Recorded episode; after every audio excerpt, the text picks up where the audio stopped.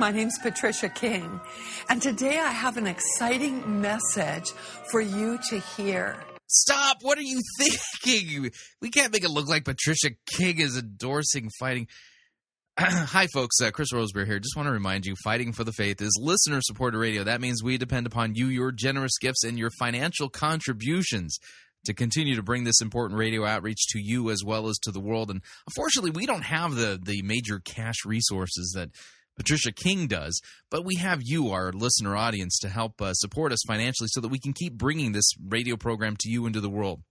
If you don't already support Fighting for the Faith financially, you can do so by visiting our website, fightingforthefaith.com. When you get there, you'll see two friendly yellow buttons. One says donate, the other says join our crew. When you join our crew, you're signing up to automatically contribute $6.95 every month to the ongoing work and mission of Fighting for the Faith and Pirate Christian Radio. And there are perks to being a crew member. Just keep listening to the program to find out what the latest perk is. And of course, if you would like to make a one time contribution, you could do so by clicking on the donate button, or you can make your gift payable to Fighting for the Faith and then send that to Post Office Box 508. Fishers, Indiana, zip code 46038. All right, on to the program. We loved making it. We hope you enjoy listening to it. Here we go.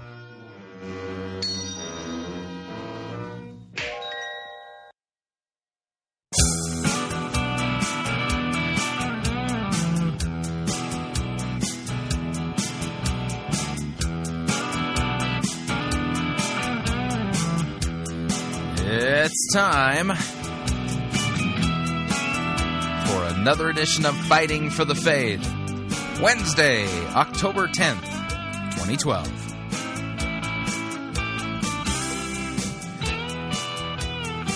Okay, this is going to sound weird.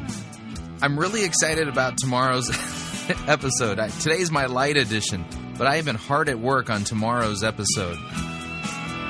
We're going to go back in time tomorrow but I'm not going to lay the cards down yet. So I think I may have committed a radio faux pas. Got to go back to school here. Thank you for tuning in. You're listening to Fighting for the Faith. My name is Chris Rosebrough. I am your servant in Jesus Christ, and this is the program that dishes up a daily dose of biblical discernment, the goal of which help you to think biblically, help you to think critically, help you compare what people are saying in the name of God to the Word of God. Now, in order to do that, you need to be familiar with the real thing. Uh, back in the day when I was a young lad and I was skinny and good looking.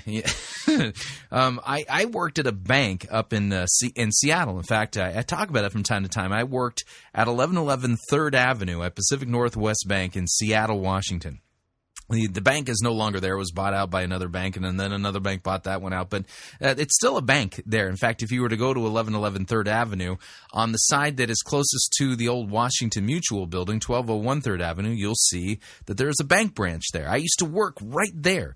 And uh, when I worked there for Pacific Northwest Bank, we, we were a bank with only two branches. We had one uh, one branch right there in downtown Seattle, and the other one across, uh, you know, uh, Lake Washington, you know, over in uh, what is it? I want to say Be- uh, Bellevue, Bo- no, not Bothell, but anyway, I forget the name of the other town across the lake. Somebody's going to send me an email. I, I, just know it, but anyway, uh, w- so because we only had two branches, as a teller, I got to learn how to detect counterfeits uh, counterfeit money uh, by by being trained by you know FBI counterfeit experts themselves. I mean, they would t- t- t- train people on the bank level, whose then their job was to train the other people within their organization. So I got to be the trainer of the.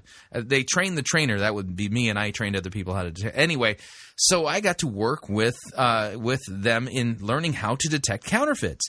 And what I was taught is that you have to become really, really, really, really, really, really, really, really, really, really, really, enough reallys, uh, familiar with the original. And by becoming so familiar with the original, that that is uh, a surefire way of learning how to detect counterfeits because there's not one way to counterfeit money. There are many different ways to counterfeit money, and counterfeiters are always coming up with new and unique innovations when it comes to uh, applying their their illegal trade.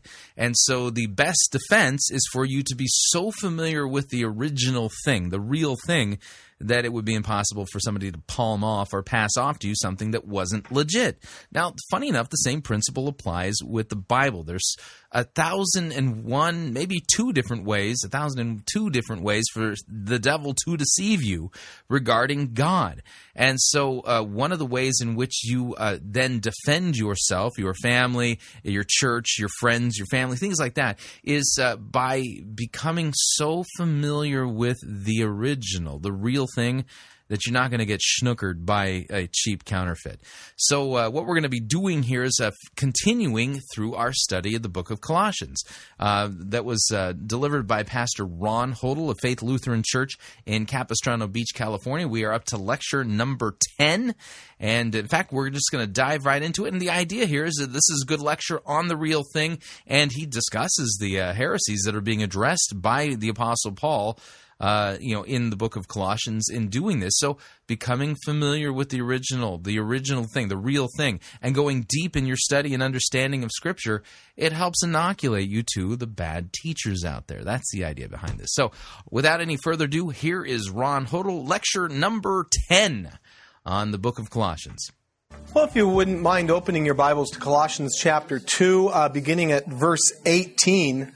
Uh, last week we talked, uh, we finished our study uh, talking about being disqualified. Uh, Paul writes to the to the Colossians, um, "Let no one disqualify you. Let no one cheat you out of the truth that you have been taught."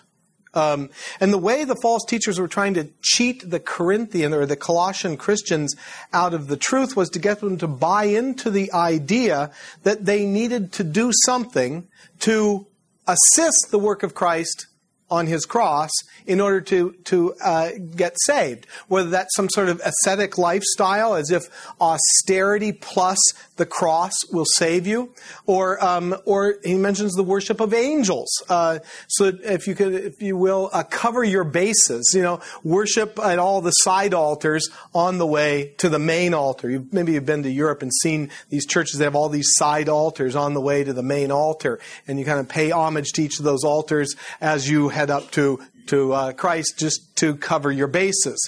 Well, Paul says here, do not let no one disqualify you, insisting on asceticism and worship of angels, going on in detail about visions. Going on in detail about visions. Now, Paul's great concern here is that the false teachers were claiming some sort of uh, special revelation that they received from God completely apart from Scripture. And these visions that they were propagating uh, were not simply a reiterating of what the words of Scripture said, they were adding to the words of Scripture. And Paul's point is if it's not truly centered in Christ, then it's not of the Holy Spirit. It's simple as that. The work of Christ or the work of the Holy Spirit points us to Jesus. John is very, uh, Jesus is very clear about that in John chapter 15 and, and 16. And so the uh, Colossians are called by God to be faithful. Worship life is to be centered in the Word of Christ. Um, in the days of the Reformation, the church was up against the same challenge. Uh, some of the teachers of the church were uh, were cheating people out of the truth. Um, you had to add something to Christ's death on the cross in order to be saved. And so the Reformation came up with the, with the phrase sola scriptura, scripture alone, not scripture plus uh, believe what these visions of the false prophets are, or false teachers are, are putting out. Um, but people are so enamored by visions. I remember reading um, in a, a, magazine called Logia, um, uh, just a very short section, but but it had a little bit to do with with visions, and it was an article uh, uh talking about uh, uh, what Peter Kreeft, who is a Roman Catholic philosopher, he's a professor at Boston College, had to say, um, you know, people have these visions of, of, you know, the near-death experiences. He was talking about those kinds of things. And, um, and so Peter Kreeft was talking about that. And, and uh, the picture is, of course, that somebody dies and, and they go to heaven for a period of time, and then they come back and tell us all about heaven, and then they, of course, sell uh, are, uh, uh, are marketing a, a bestseller, right? So there's a few bucks involved in it as well. Well, Peter Kreeft makes the comment that uh, he said, reflect on this. He said there are two twins in utero, okay, and uh, uh, one of the babies is born. It's born premature, but the baby is born. But the doctor, this all happens in a very odd place where the doctor realizes the baby has come out and the baby's not cooked yet, and so the baby is pushed back in. And that baby goes to the other baby and says, I can tell you all about the other side. Okay? Let me tell you what's on the other side when we when we're given birth into the world everything is like these lights shining down on top of you. I mean there's lights all over the place. And the adults they kind of look like us only they're bigger and they're dressed in gowns and and you wear masks when you become an adult. And uh, everything is stainless steel and what's not stainless steel is white tile. And uh, the, the room temperature is about 78 degrees. It's colder than in here, so you got to get ready for that. I know all about the world outside because I've been there for 15 seconds. Um, of course, that's not all about the world outside. It's about one place in this world that was outside. And so what uh, what Peter Kreeft does is he doesn't he doesn't shut down or poo poo the the near death experiences. What he says is is uh, instead of taking the word of somebody who has been in heaven for 20 seconds to tell you all about heaven, how about we listen to the one who is that eternity wrapped up in the person of Jesus Christ? Um, and where does he speak to us? He speaks to us without mistake in his word, in the scripture. And let's listen to him because he's been there for eternity. I thought that was kind of an interesting way to deal with visions and visions of heaven and what that what that's all about. He doesn't poo-poo it, but it but it becomes obvious, well, I'm going to listen to the one who's been there for all eternity. Let no one disqualify you, insisting on asceticism and worship of angels, going on in detail about visions, puffed up without reason by his sensuous mind. Um, and the sensuous mind that Paul's talking about here is a mind that is controlled by man's fallen sinful nature. Um, I think he's kind of playing on that asceticism that the uh, false teachers were putting out, and he's calling that, that asceticism, he's calling that sensuous. Your sensuous mind is coming up with this asceticism. It's kind of a play on, on words, if you will. Uh, he's not saying that the flesh is um, inherently evil. I mean, God created us and He created us good. Um, it's that mankind's rebellion against God has entirely corrupted his being. And along with that, Paul's point is this fallen sensuous mind, the, the mind of sinful man is where all these heretical thoughts are coming from that these false teachers are telling you. They don't start with God, they start in the sensuous minds of these, these false teachers. So he says, Let no one disqualify you holding fast to the head, he says, not holding fast to the head, verse 19, from whom the whole body, nourished and knit together through its joints and ligaments, grows with a growth that is from God. And of course, the head is none other than our Lord and Savior Jesus Christ, the head of the church, and we his body. He's the Lord of all creation.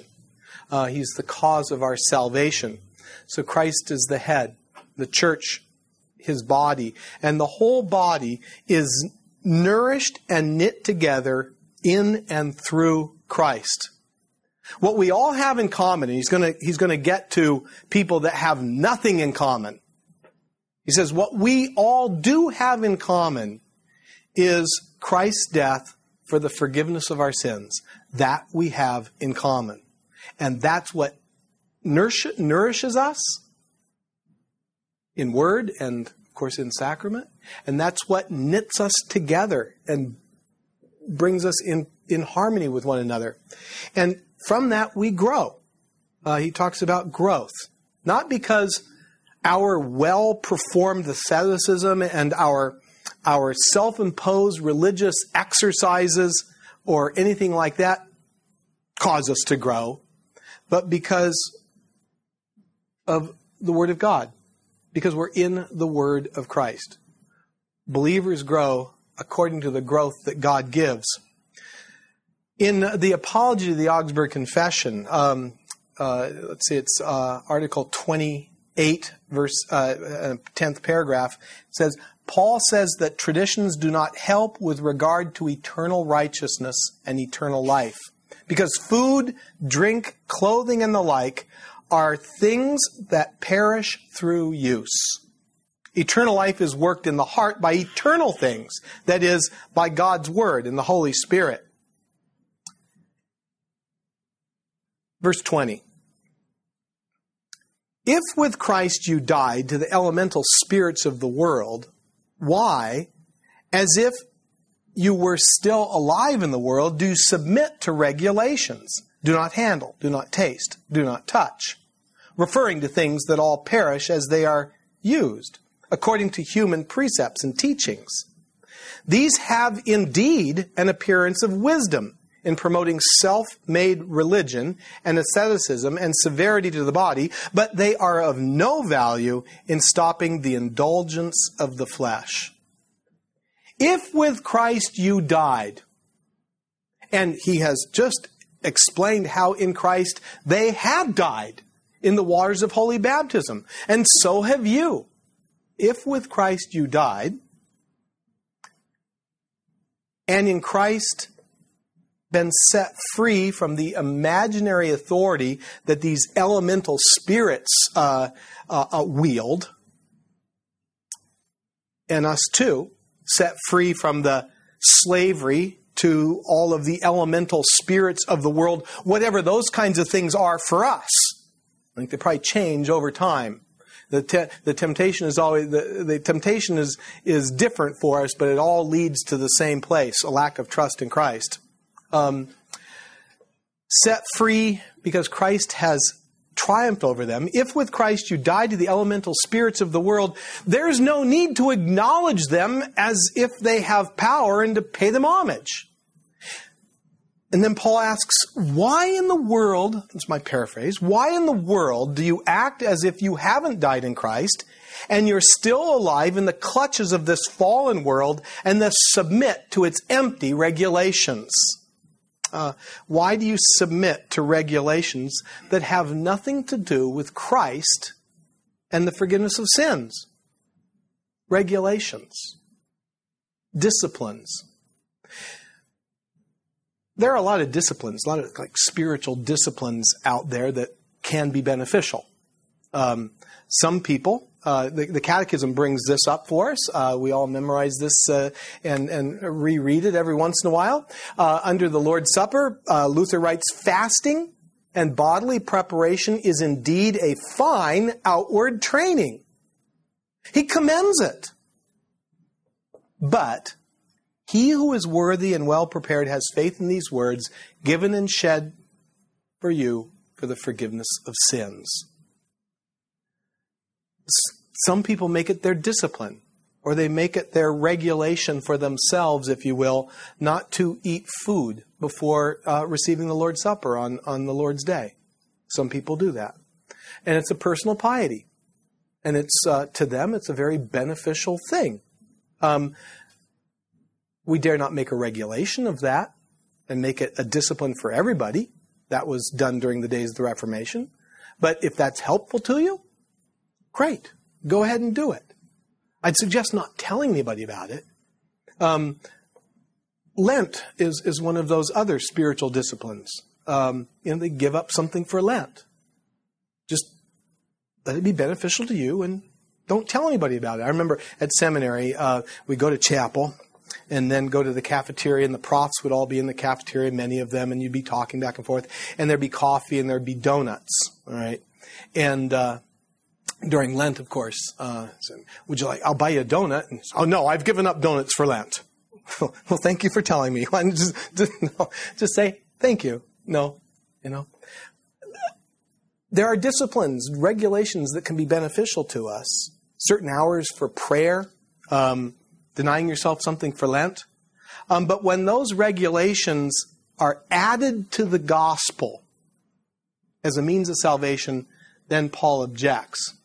And the false teachers in Colossae were adding these regulations to the gospel and then encouraging the congregation there to follow those regulations. And the regulations were don't, Paul summarizes them, don't handle, do not taste, do not touch. Right? You know, if your salvation is going to be something that you uh, work up by your own by your own self, pull yourself up into salvation by your own bootstraps, then you've got to have a way inside of yourself to measure that, right? Um, it's just uh, the way it, the way it works, and so uh, you kind of end up being: Are you better today than you were yesterday? And and uh, it kind of gravitates toward uh, these these exercises to which you can point and say, "See, I'm doing all these things. I'm in." Um, and uh, it's it's a way to, if you will, make yourself holy, um, at least holy the way that particular God would define it. But truthfully, holiness is not something we can achieve. You cannot follow enough disciplines and regulations to get yourself into holiness. Uh, holiness, only God is holy. Only God is holy. And the only holiness that we have comes through Him. He bestows it upon us. If you look at that entire book of Leviticus, that's one of the main points of Leviticus. God is holy and we are not. And how can unholy people come into the presence of the holy God and not be destroyed? The only way is for God to declare his unholy people holy so that they can come into his presence and receive his gifts. It's the only way to holiness. It's gift. Well, all these false uh, religions were focusing on things, Paul calls them things that perish as they are being used. And that's just the nature of temporal things. They perish. And so a religion based on decaying elements is, you know, an empty religion it itself is perishing. And all these, Paul says, are being made up by human precepts, teachings of man as opposed to teachings of God. They have the appearance of wisdom, and they certainly do. The appearance of wisdom. It, it makes sense. But the problem is, it makes sense to fallen humanity. Um, before God, it has no value. The gospel, on the other hand, what does Paul say about the gospel? The gospel doesn't make sense. The gospel's appearance is that of foolishness. And yet the foolishness of God is wiser than men, and the weakness of God is stronger than men, Paul tells the, the Corinthian Christians. It's all self made religion, Paul calls it, um, along with all the self imposed efforts that you need to do to make yourself right with whatever God it is out there. And none of it is of any value, Paul says. In other words, the rules and regulations will not help you overcome the fallen flesh. You know, if you think about that, if, if, if rules and regulations would keep us from, from, you know, it would move us to more holiness, then we ought to be the most holy nation in the world. You ever been in a lawyer's office? I mean, it's shelf after shelf after shelf after shelf of laws, you know, just laws on the books. And, and with all those laws, we should be a really moral, holy nation. Um, but the law has no value in making us, making us holy. We can't be legislated into compliance. Um, ran across a quote by uh, Dr. Nestingen, and, and he said, The law runs along behind on short legs trying to keep up with all the permutations and variations. You know, because we're always one step in front of the law. You know, we do something and then the law realizes that's bad and so we need to make a law against it. But we've already moved to the next thing and, and we're doing that before the law catches up and says, oh, we need to deal with that too. And we're always out in front of the law. The law has short legs. Okay, I thought that was kind of a neat way to put it. Um, desires of the flesh can't be overcome by self denial. Um, kind of like putting the fox in charge of the hen, ha- uh, the hen house. Um, fallen man telling itself, clean up your act. Um, fallen man doesn't want to clean up his act. When he's sober, he'll say that, right? You do something, say, okay, i have got to clean up my act. But get that, get a temptation, comes along the way, and uh, you see what happens. Uh, your true colors come shining through. Uh, fallen man doesn't want to clean up fallen man. Um, the desires of the flesh can over can only be overcome by God's grace in Christ.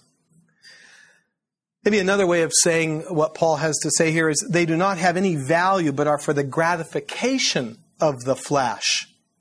Um, all these man-made rules, in one sense, uh, whether they're severe you know, or whether they're heroic or whatever they are, they might seem to be of value, but they not only don't help, they not only don't help us in keeping the rules, um, but the man-made practices might even be looking for attention for itself. Um, I've given up this for Lent. I want your attention. Um, I don't eat before the Lord's Supper on the Lord's Day. I want your attention, and so it becomes self self-serving. That brings us to the end of chapter chapter two, and uh, chapter three uh, begins with these words: "If then you have been raised with Christ, seek the things that are above, where Christ is, seated at the right hand of God. Set your mind on things that are above, not on things that are on earth." For you have died, and your life is hidden with Christ in God. When Christ, who is your life, appears, then you also will appear with him in glory. Okay. As we read this next chapter, uh, we need to view it. And uh, this next chapter, chapter 3, and the first six verses of the next chapter, we have to view what Paul is saying here in light of all that he has already said doctrinally, if you will, in those first two chapters. We need to keep all that in mind, especially what he's taught about holy baptism. Keep all of that in mind as we hear what he has to say to us um, from here on out. Uh, he's encouraging his readers, that's the Colossians and, and us, in, in godly living. But as we know from these last two chapters, he's not encouraging us to godly living so that we will qualify ourselves for salvation. He's already made that very clear. That's already yours. Um, you've died in Christ. You have been raised in Christ. Um, rather, he's encouraging godly living in light of, well, who you are. And he calls us God's chosen ones, holy and beloved. So everything that's said from here on out is said based on what he's already taught uh, uh, what he's already proclaimed in the doctrinal part of his letter, um, and especially in light of what he said about baptism. So he says in verse 1 If then you have been raised with Christ, seek the things that are above, where Christ is seated at the right hand of God. If then you have been raised with Christ, and already in Colossians he has told us that. And so he's encouraging the Colossians to remember realize you have been raised with Christ. It already happened to you in the waters of your holy baptism. You have been raised with Christ. And since you've been raised with Christ, seek the things that are above where Christ is. Now, when Paul says above, he doesn't want us to think of this spatially, as if heaven is up there and earth is here and hell is down there. Um, otherwise, I'm going to move to the top of the Himalayas so I'm closer to heaven. Um, it's cold up there. Um, but um, as I think about sometimes there's hell on earth, right? yeah. And, and sometimes there's heaven on earth. Um, during divine service, it's as if it is heaven on earth, Christ with us. So Paul wants us to understand the word above theologically. Above means those things that have to do with God. Paul's encouraging the, the Colossians to seek those things that characterize their holy God. Um, if then you have been raised with Christ, seek the things that are above where Christ is, seated at the right hand of God. And again, the idea is not spatial. Um, the right hand isn't a place. It is a it is a it is a, a symbol of divine power. So when Paul says our Lord is seated at God's right hand, he's telling us that Jesus Christ, who is God and Lord, holds power and control over all creation.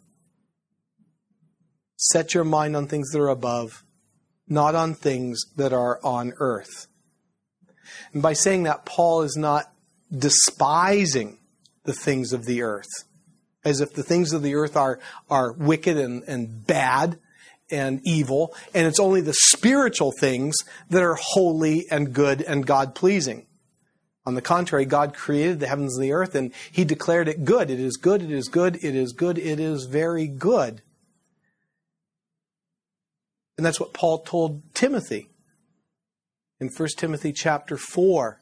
For everything created by God is good, and nothing is to be rejected if it's to be received with thanksgiving.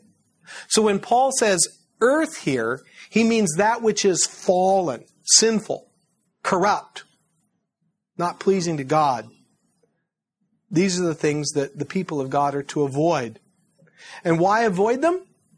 So that you'll be saved? Well, no. So that God will think more highly of you? No. So that you can get more jewels in your crown than the other guy? Ooh, that kind of puts it into a competition, doesn't it? That sounds like Genesis chapter 3, not Genesis chapter 1 and 2. A better mansion. No. It's all yours in Christ. Seek these things because they're all yours in Christ. For you have died, Paul says, and your life is hid with Christ in God. You have died. When you're dead, it's pretty hard for somebody to do something to you to hurt you, isn't it?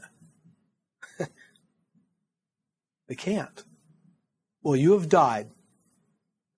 And it took place in the waters of your baptism. And you've been hidden with Christ in God. You have been stored up for safekeeping. Of course, that takes a lot of faith because in this world, you know, sometimes the accompanying blessings of that are hidden under weakness, they're hidden under suffering. And so it's really hard to see that. And yet, our true life will definitely be revealed at Christ's second coming. So, Paul very often uses the word in Christ, but here Paul uses the words in God. Um, when you're in Christ, you, uh, you have the same intimate relationship with God the Father as Christ does. Jesus is equal to the Father according to his divine nature, and you are in him by virtue of your holy baptism, so you are in God.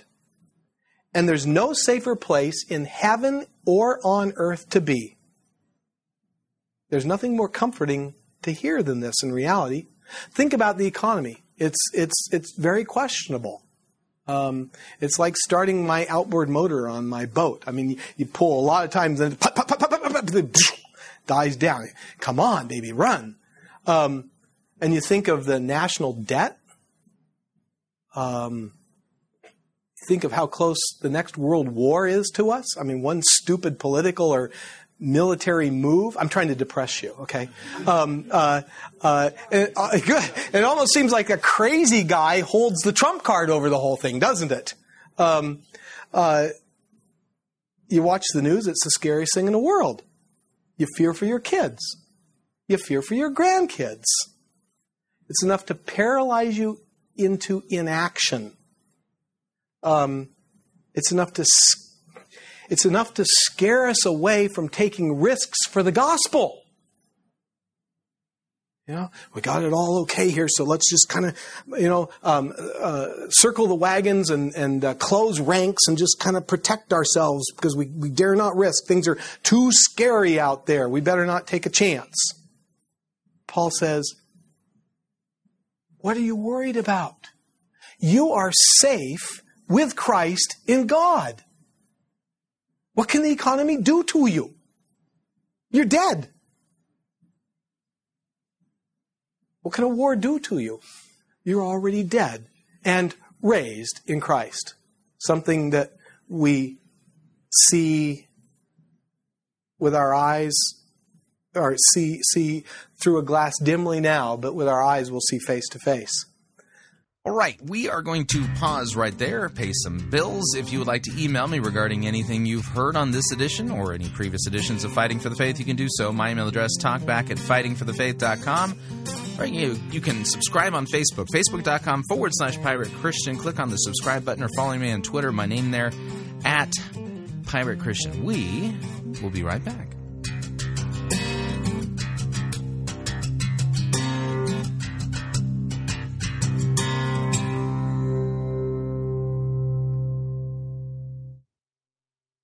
When he asked Peter, Who do you say that I am? Jesus wasn't looking for affirmation. You're listening to Fighting for the Faith. You're listening to Pirate Christian Radio. We'll be taking your false doctrine now.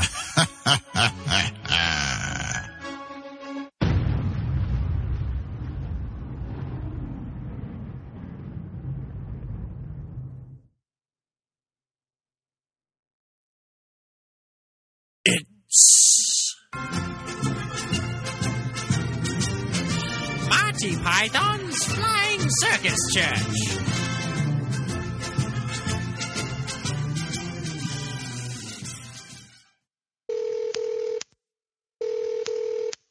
Thanks for calling Saddleback Customer Service. This is Josh. How can I help you today? Yes, I would like to return the Jesus I received from you. I heard there was a 60 day return policy. Yes, sir, there is. But can I ask you why you want to return Jesus? Well, I was told if I received Jesus, he'd fix all my problems. And quite honestly, I'm not satisfied with this Jesus. Sir, what is your Jesus doing right now? Nothing. He just sits there. Have you taken time to feed your Jesus? Well, I went to church for the preaching, but nothing has happened. Sir, if you read the fine print on the warranty, you'll see that you are responsible for feeding, not the church or the pastor. Oh. Well, can I exchange this Jesus for another? Sir, what kind of Jesus are you looking for? I need the Jesus that forgives sins. You know, changes your life on the inside, helps you overcome the sins of the flesh, never leaves me nor forsakes me, and will take me to heaven when I die. Oh, I'm sorry, sir. We don't stock that Jesus here. You'll have to go somewhere else to have that Jesus. I guess I'll just stick with the one I got since I already opened the box. Wonderful, sir. Can I interest you in getting Jesus for your friends and family? Why would I do that?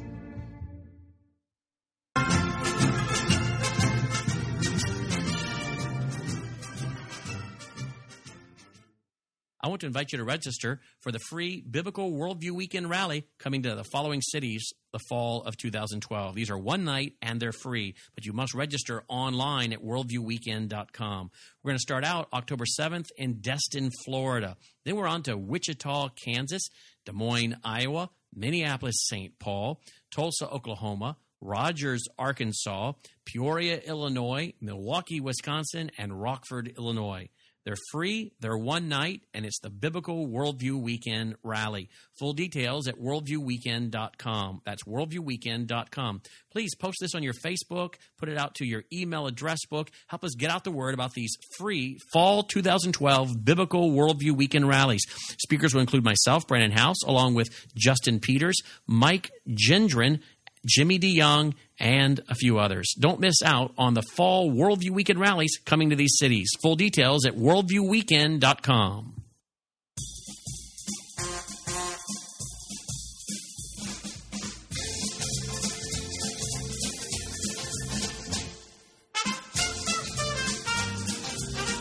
Keep more of your money in your pocket. Hi, Chris Rosebrough here. If you're planning to travel anytime in the near future, then don't pay more for airfare, hotel rooms, or rental cars than you need to. Longtime Pirate Christian Radio featured advertiser Cheap O Air can save you a Tijuana taxi load of money on all of your travel needs. Plus, CheapOair has a seasonal promotional code for all of our listeners that will save you an additional $10 off of CheapOair's already low prices. Visit piratechristianradio.com forward slash cheap, write down the promo code, and then click on the banner and then book your travel today. Again, that's piratechristianradio.com forward slash cheap.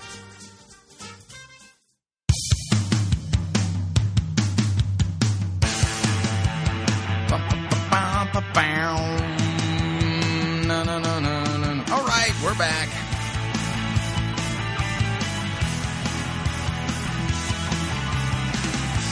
Warning there's nothing the world or the devil can do to you. As Pastor Hodel just pointed out, you're already dead and you're in Christ.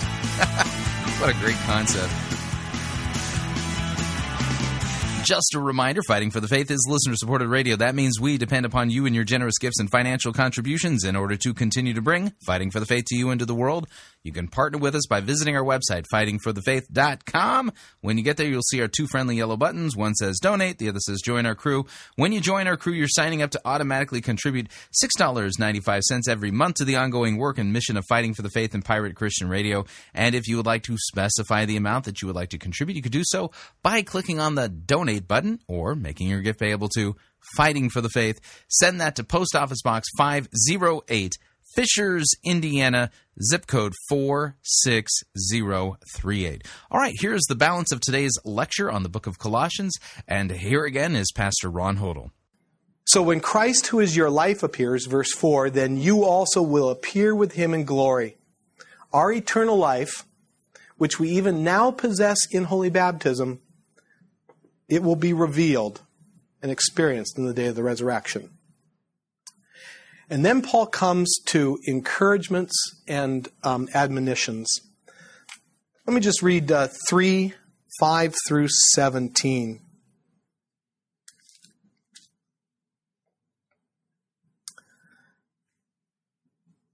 Put to death, therefore, what is earthly in you sexual immorality, impurity, passion, evil desire, and covetousness, which is idolatry. On account of these, the wrath of God is coming.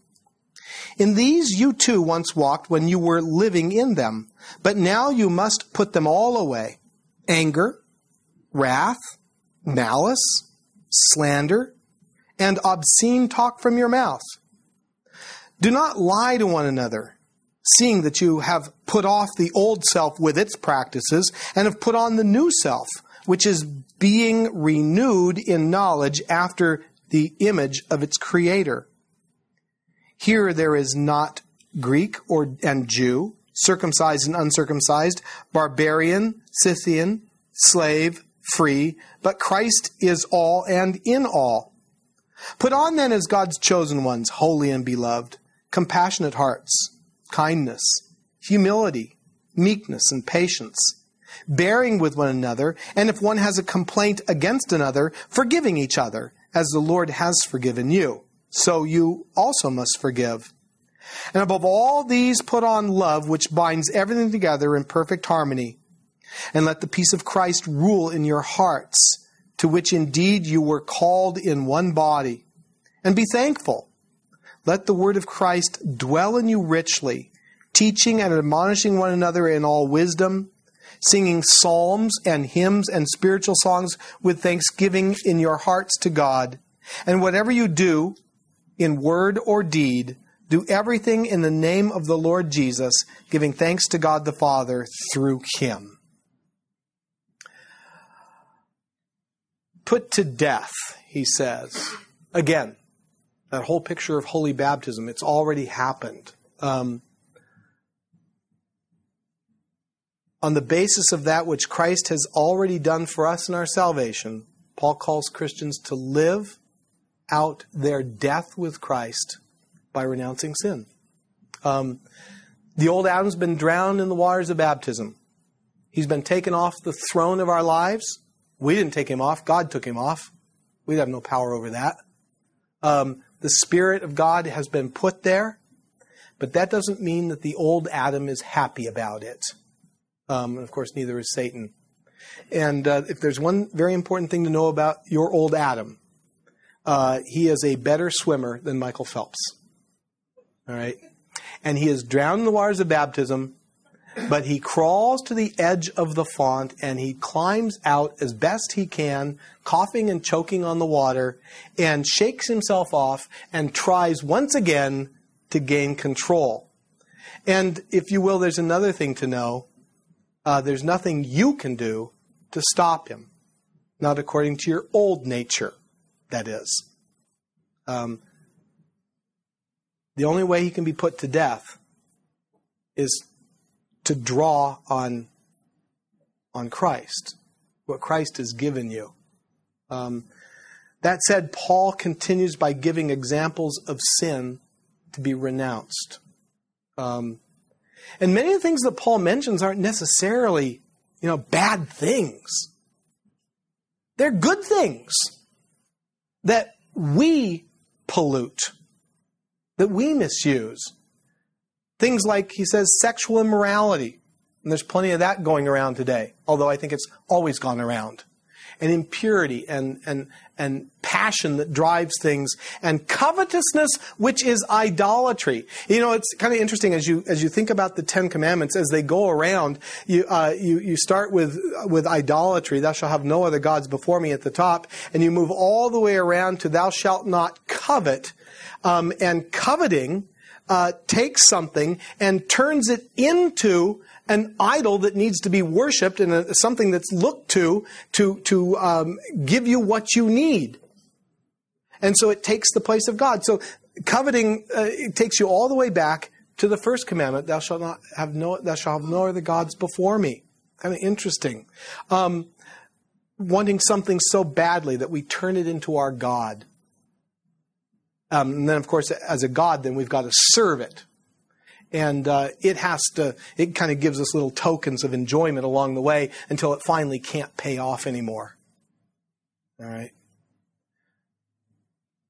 Luther said in the large catechism whatever you set your heart on and put your trust in is truly your god. Um, jesus said no one can serve two masters for either he will hate the one and love the other, or he would be devoted to one and despise the other. You cannot serve God and money. All that's important to hear and believe because Paul says the wrath of God is coming. On account of these, the wrath of God is coming. God's not impartial to sin.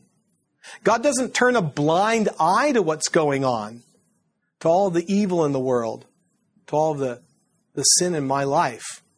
God's attitude towards sin and unbelief will be fully revealed, and you'll see it in the final judgment. Paul says so much uh, from Romans chapter 1, verse 18 For the wrath of God is revealed from heaven against ungodliness and unrighteousness of men, who by their unrighteousness suppress the truth.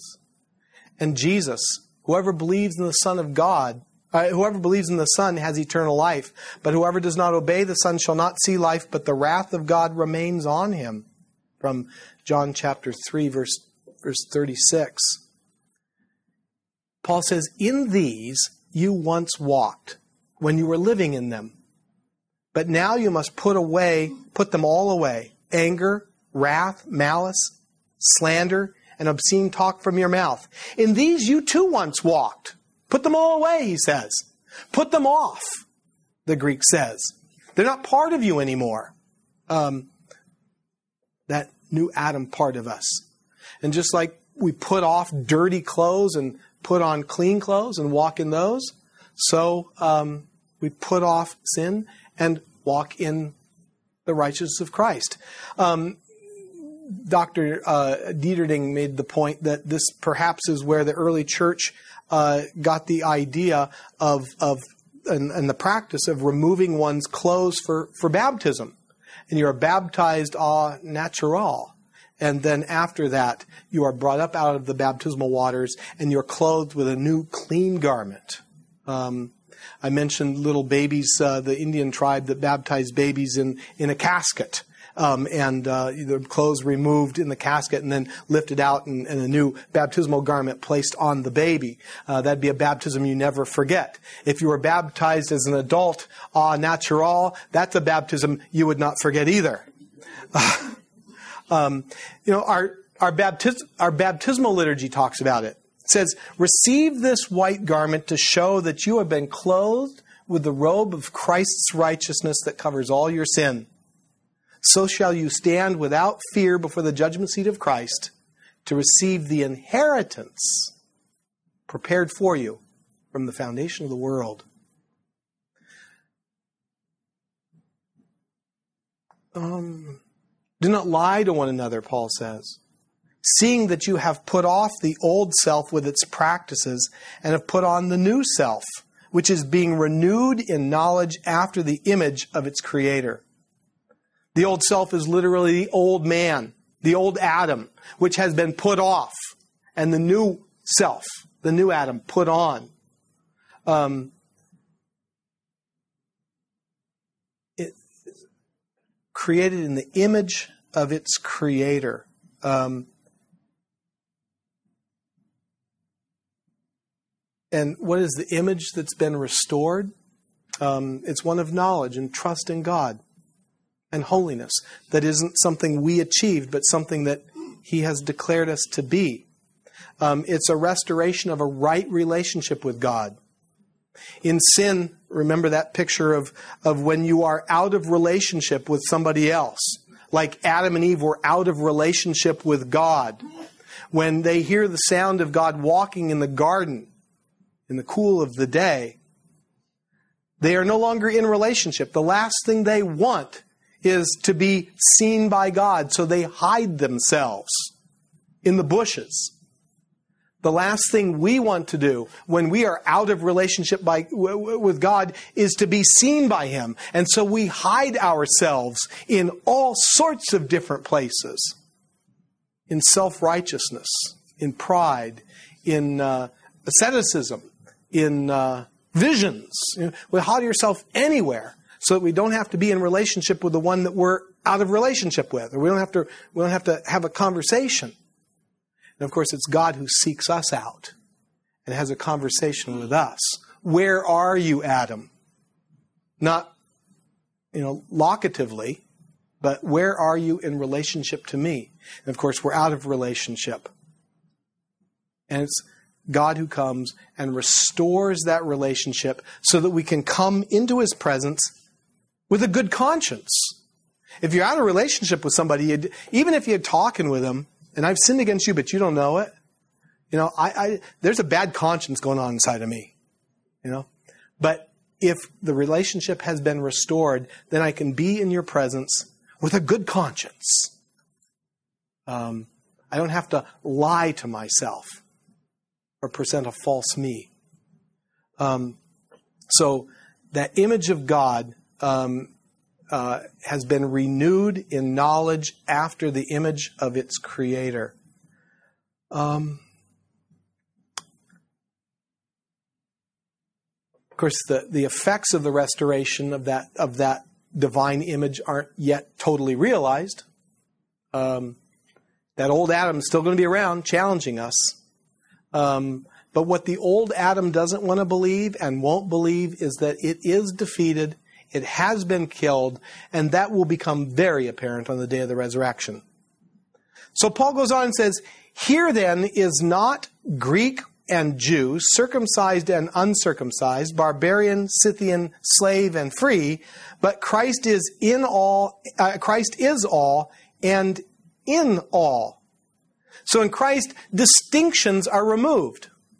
Whether they're national distinctions, you know, Jew and, and Greek, whether they're social distinctions, uh, barbarian and Scythian. You know, how Paul's getting at how wide, how widespread is the work of the cross. And Paul includes the, the Scythians here. These were the people that lived in, in what is today kind of the southern part of Russia. And to the Greeks, they were the most barbaric people on earth. Um, even that distinction is torn down. Economic distinctions are torn down, slave or free, and you see that economic distinction get torn down in Paul's uh, letter to the to Philemon. Christ is all and in all. Um, in Christ, the created order has been restored to what it ought to be, to what it was.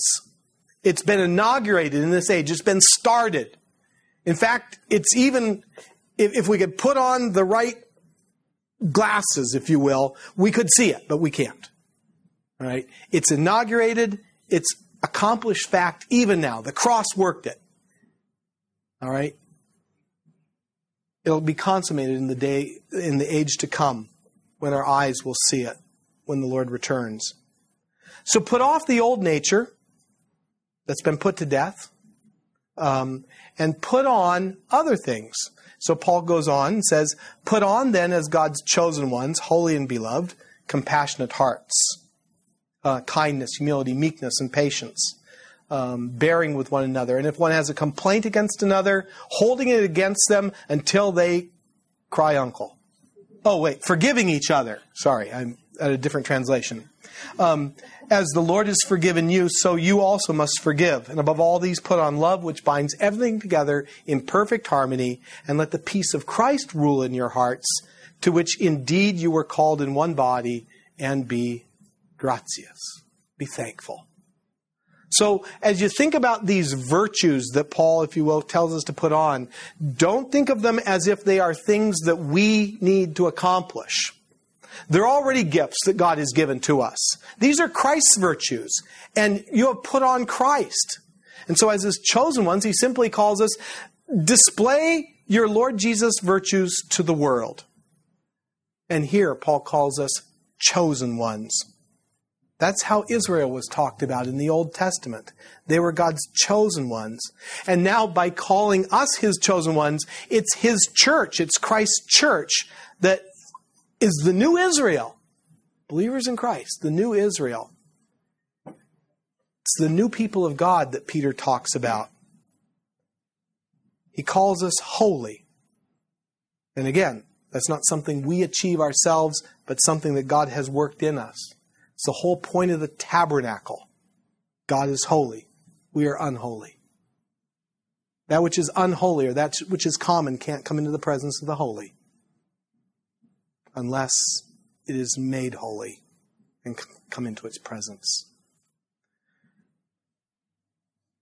The virtue of humility involves the displaying of the mind of Christ. Um, with the words of, of uh, with the word humility, we immediately think of, of uh, that hymn that Paul recorded in, in Philippians. Do not do nothing out of selfish ambition or conceit, but in humility count others more significant than yourselves. Let each of you look not only to his own desires, but also to the interests of others. And then he goes on and talks about Christ. Um, he talks about meekness. Um, another way to translate meekness is gentleness. Um, it's not a a meekness of of weakness, but it's a meekness of strength. It's a gentleness of strength. It's that, it's that gentle giant um, who is incredibly strong and yet very gentle in how he uh, lives and moves and has his being amongst people. Um, so when Paul uh, when Paul talks about uh, meekness, uh, it's it's a it's a virtue of strength to help rather than to hurt and offend. Um, talks about patience, long suffering, bearing with one another in spite of their failings. And not just for a little while, but for the long haul. You can think of Jesus when Jesus talks to the Peter, and Peter says, How many times should I forgive my brother? Seven times? And Jesus says, Seven times seventy.